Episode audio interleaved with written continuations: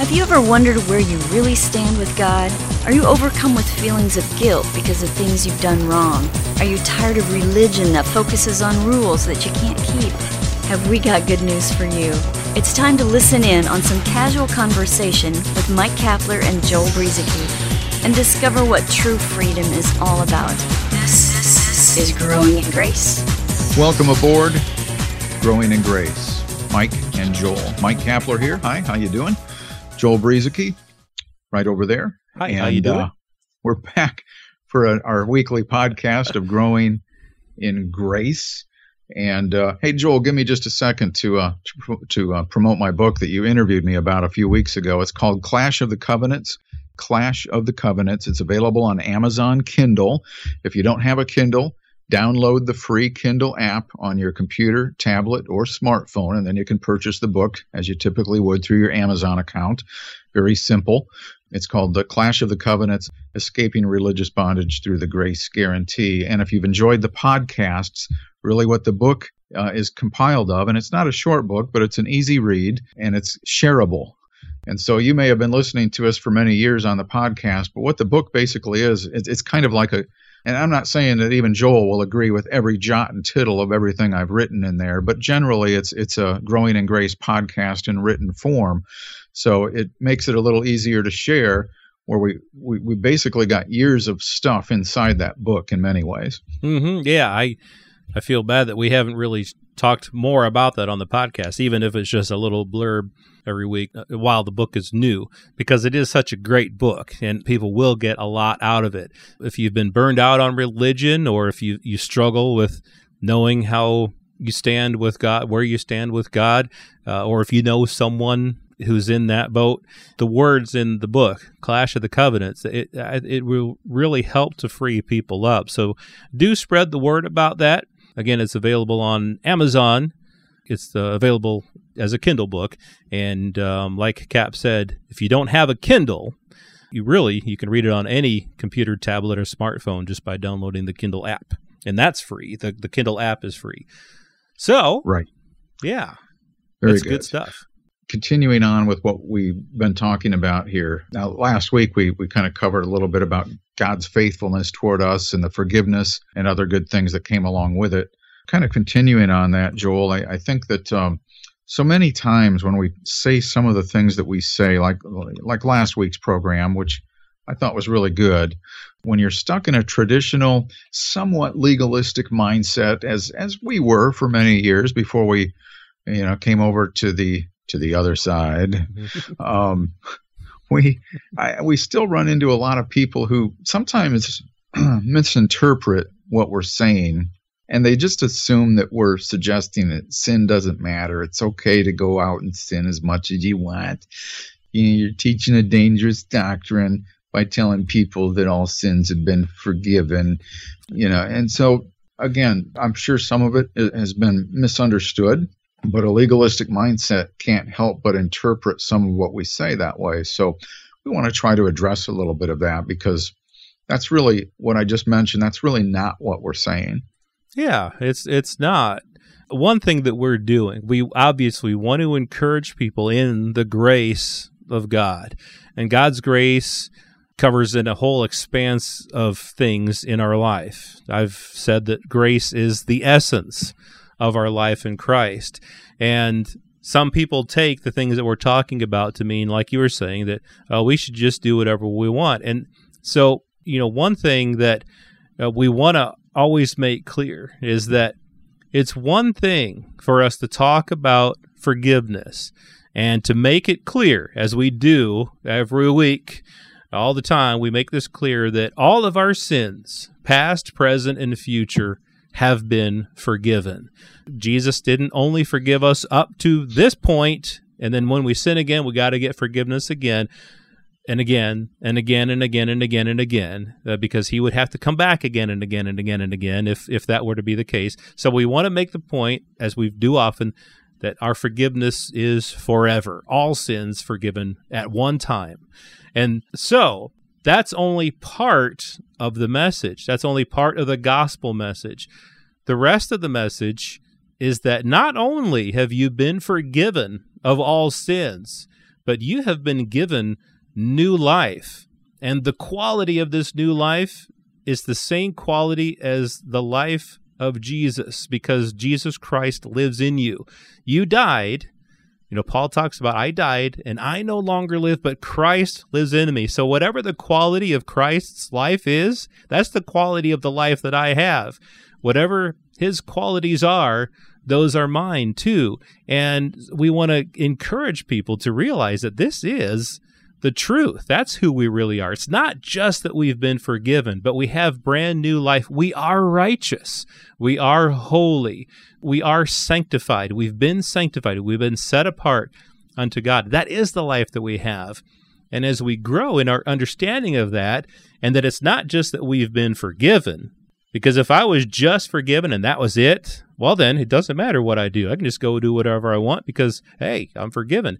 But if I realize I've been given Christ's life in me. The Holy Spirit lives in me.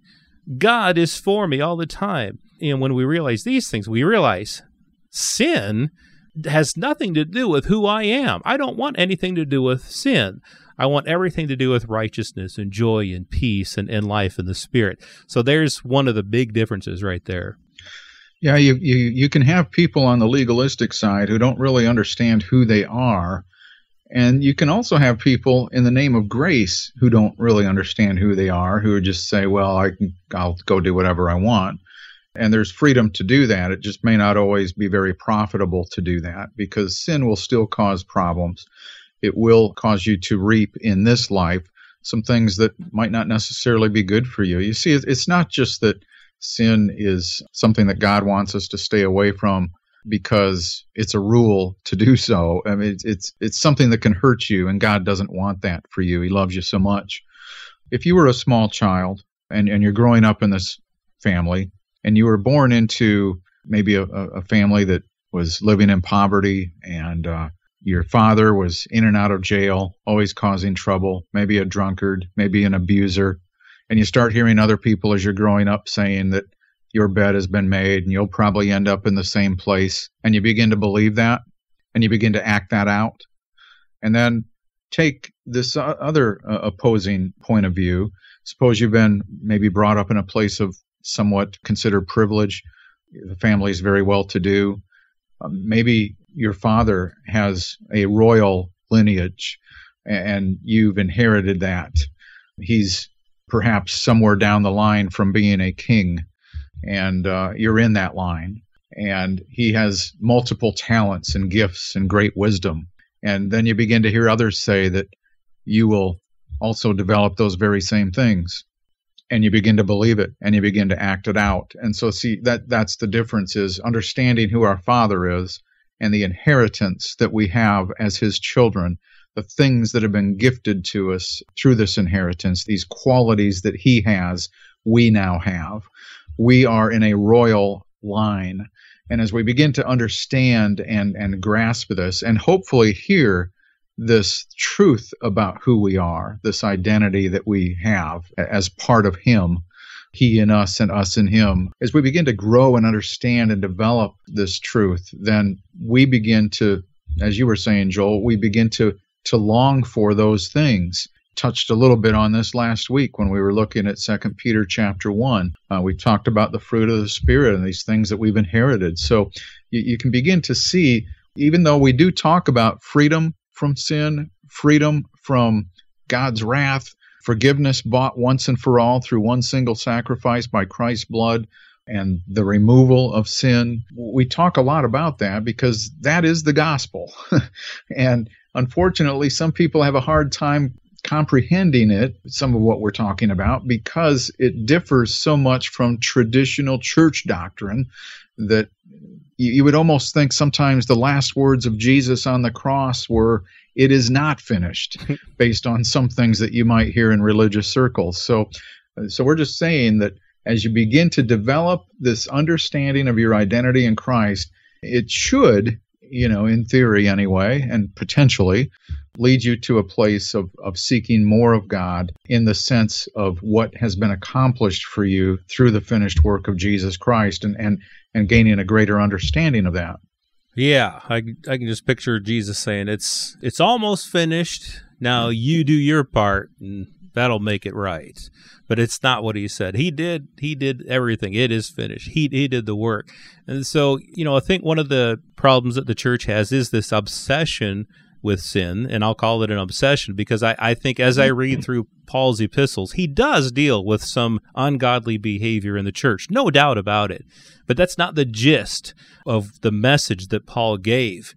And so when it did come to some of these things that people do, for example, Paul said in 1 Corinthians 6 and in 1 Corinthians 10, I'm looking at 1 Corinthians 10 here. He said, All things are lawful for me, but not all things are helpful. All things are lawful for me, but not all things edify. And so uh, it is true in a sense, we can do whatever we want, but he says all these things aren't going to edify. And in fact, in chapter six, he said, All things are lawful for me, but not all things are helpful. All things are lawful for me, but I will not be brought under the power of any. He's like, that's that's not the point of me knowing that I'm forgiven just because I can do anything I want. There's more to it. He spent chapter after chapter in his epistles writing about our identity, our true identity, the grace of God, who we are in Christ. He talked about the law. He, he said, the sting of death is sin, and the strength of sin is the law. But thanks be to God who gives us the victory through our Lord Jesus Christ.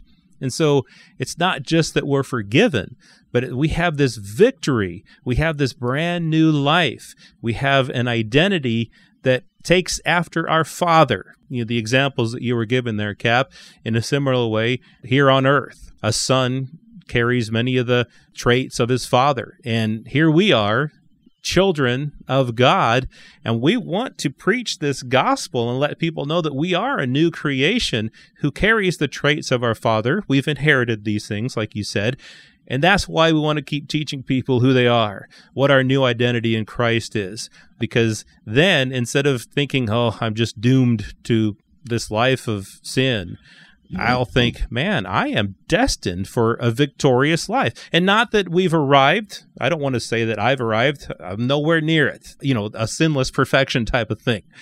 You know, I do stuff that I don't want to do, and I don't do things that I do want to do sometimes.